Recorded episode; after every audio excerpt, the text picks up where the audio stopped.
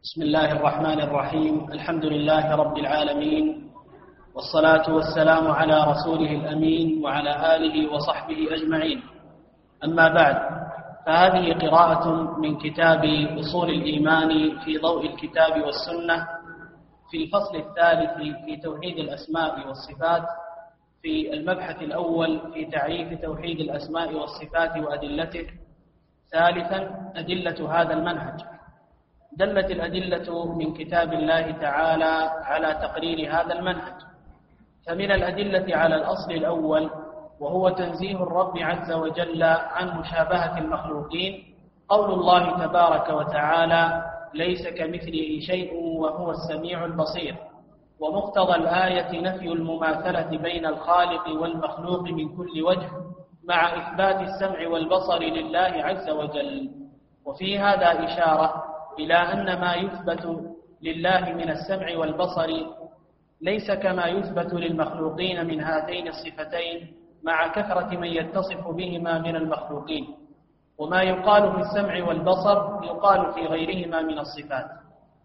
واقرأ قوله تعالى قد سمع الله قول التي تجادلك في زوجها وتشتكي إلى الله والله يسمع تحاوركما إن الله سميع بصير أورد ابن كثير في تفسير الآية ما رواه البخاري والإمام أحمد عن عائشة رضي الله عنها قالت الحمد لله الذي وسع سمعه الأصوات. لقد جاءت المجادلة إلى النبي صلى الله عليه وسلم تكلمه وأنا في ناحية البيت ما أسمع. فأنزل الله عز وجل قد سمع الله قول التي تجادلك في زوجها إلى آخر الآية. الحمد لله حمدا كثيرا طيبا مباركا فيه وصلى الله وسلم وبارك على عبده ورسوله محمد وعلى آله وصحبه أجمعين. أما بعد بعد أن ذكرنا الأصول الثلاث التي عليها مدار اعتقاد أهل السنة في باب الأسماء والصفات نذكر هنا الأدلة على ما جاءت في الكتاب وهي الأدلة الدائلة على تقرير هذه الأصول وعلى هذا المنهج الذي هو منهج أهل السنة في إثبات الأسماء والصفات وفي تنزيه الله عز وجل عما لا يليق به من صفات النقص. وثالثا أدلة هذا المنهج. دلت الأدلة من كتاب الله تعالى على تقرير هذا المنهج. وهذا فيه تنبيه إلى أن ما يتردد الآن في كلام أهل العلم وما نذكره دائما المنهج تقرير المنهج أن هذا المنهج توقيفي. منهج أهل السنة توقيفي ليس لإنسان أن يأتي بمسلك أو بمنهج محدث وإنما هو منهج توقيفي كما جاء في الحديث معروف بحديث الأولياء. يقول الله عز وجل ما تقرب إلي عبدي بمثل آدم افترضت عليه ولا يزال عبدي يتقرب إلي بالنوافل هذا منهج. أيضا يعني منهجهم في باب الأسماء والصفات والأدلة الدالة عليه هذا منهج وقد دلت عليه الأدلة. إذا المنهج ليس كما يظن أنه باب واسع يعني كل يقرر ما يرى ويقال هذا منهج أهل السنة لا. منهج منضبط. ولهذا دائما نقول أن هناك تلازم بين المنهج والعقيدة الصحيحة. فإن المنهج السليم يدل على العقيدة الصحيحة. من منهج أهل السنة الاستدلال بنصوص الكتاب والسنة. وهذا دلت عليه الأدلة. تركت فيكم ما إن تمسكتم به لن تضلوا. كتاب الله وسنة. هذا منهج. اتباع السلف في فهم النصوص. هذا منهج دل عليه الأدلة. ومن يشاقق الرسول من بعد ما تبين له الهدى ويتبع غير سبيل المؤمنين نوله ما تولى. إذا المنهج ملازم يستلزم العقيدة الصحيحة. والأدلة دالة عليه كما أنها دالة على العقيدة. وكذلك العقيدة الصحيحة مستلزمة للمنهج الصحيح ولا فصل بينهما. ولهذا من ظن أن هناك منهج سليم ويكون صاحبه على عقيدة فاسدة هذا غير صحيح. أو يكون رجل على عقيدة صحيحة وليس له منهج أو لا يفهم المنهج أو لا يعرف المنهج هذا غير صحيح. كيف اهتدى للعقيدة الصحيحة؟ وكيف حقق عقيدة أهل السنة؟ فهناك تلازم ولهذا تلاحظون لما ضل من ضل من أهل البدع في الاعتقاد هذا بسبب آه، الخطأ في المنهج. يعني تقديم العقل على النقل. عند المتكلمين إذا تعارض العقل والنقل يقال أن العقل مقدم. هذا منهج. منهج الفلاسفة في المنطق. والعمل به وتقديمه على النصوص منهج أهل الكلام في الأدلة العقلية هذا مؤثر. منهج المعتزلة هذا مؤثر في عقيدته. منهج أهل السنة هذا مؤثر في عقيدته.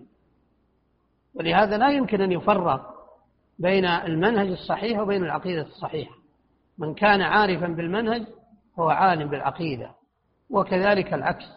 وأما أن يكون رجل لديه منهج وليس لديه عقيدة أو لديه عقيدة وليس له منهج هذا غير صحيح. والحمد لله المنهج بين ظاهر.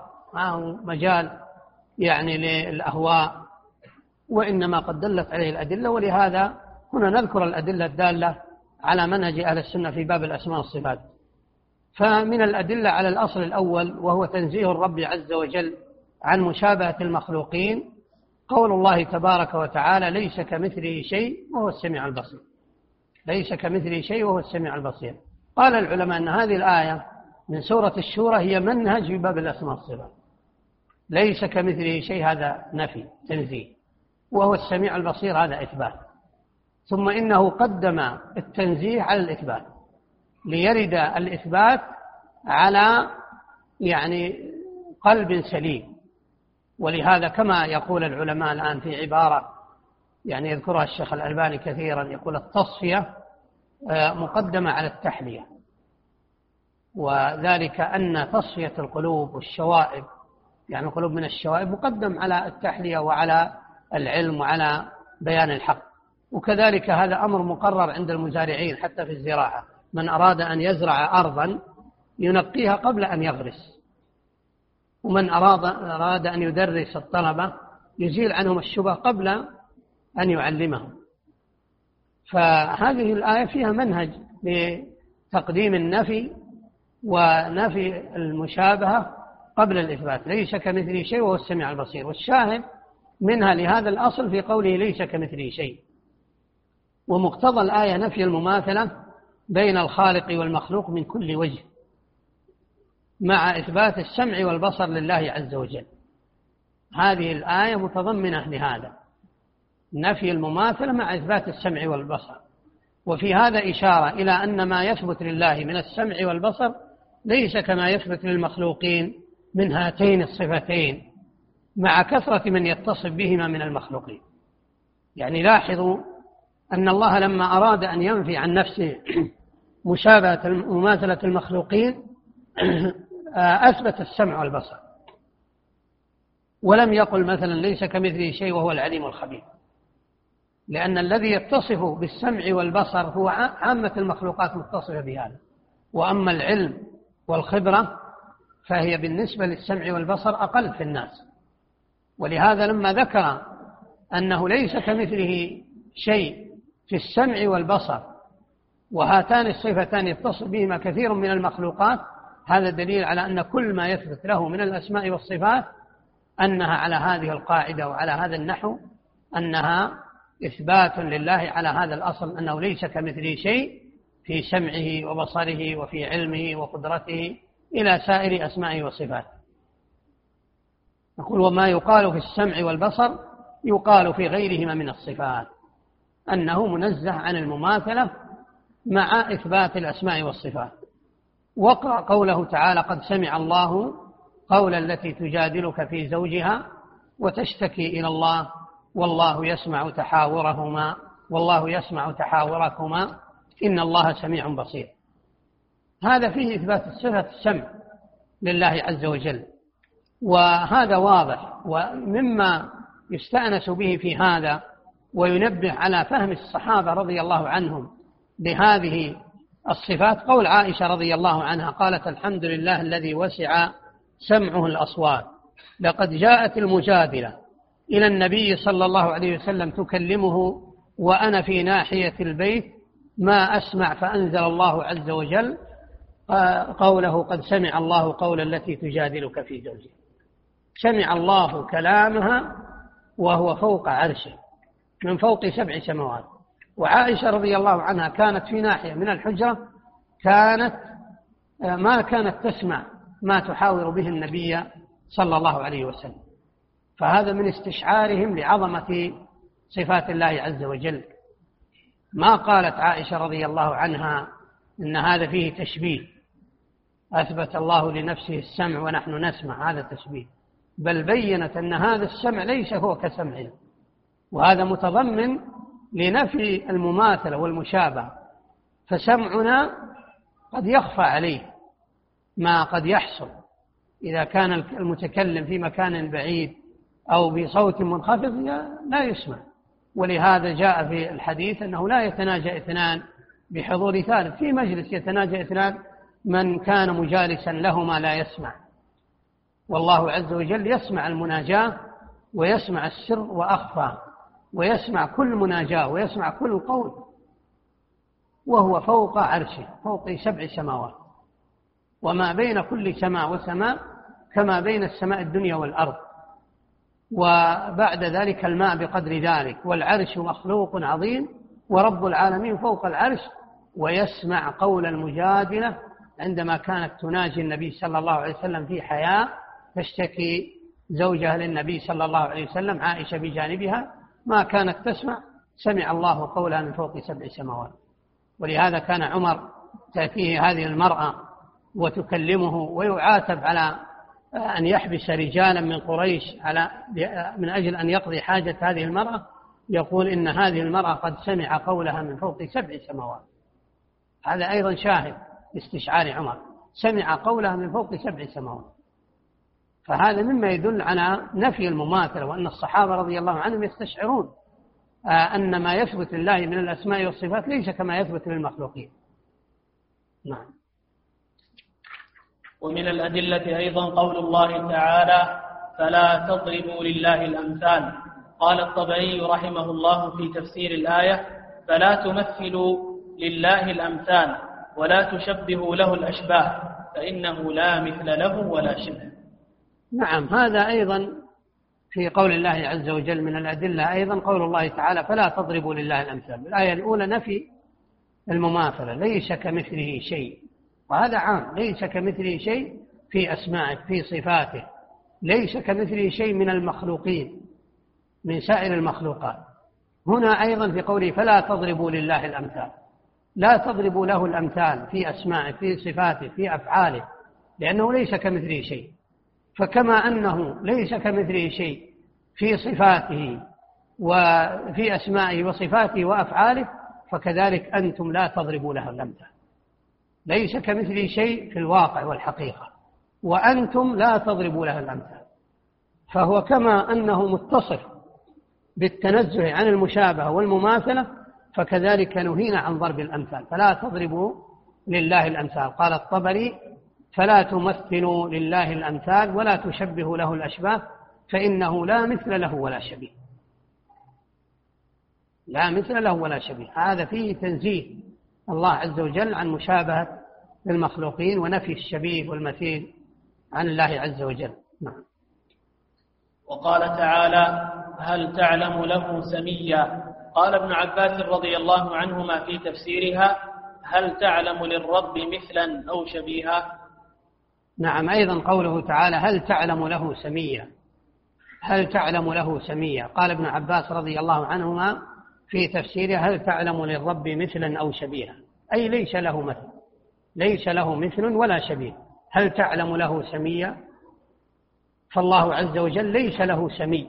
والسمي يطلق على الموافقة في الاسم كما يقال فلان سمي فلان.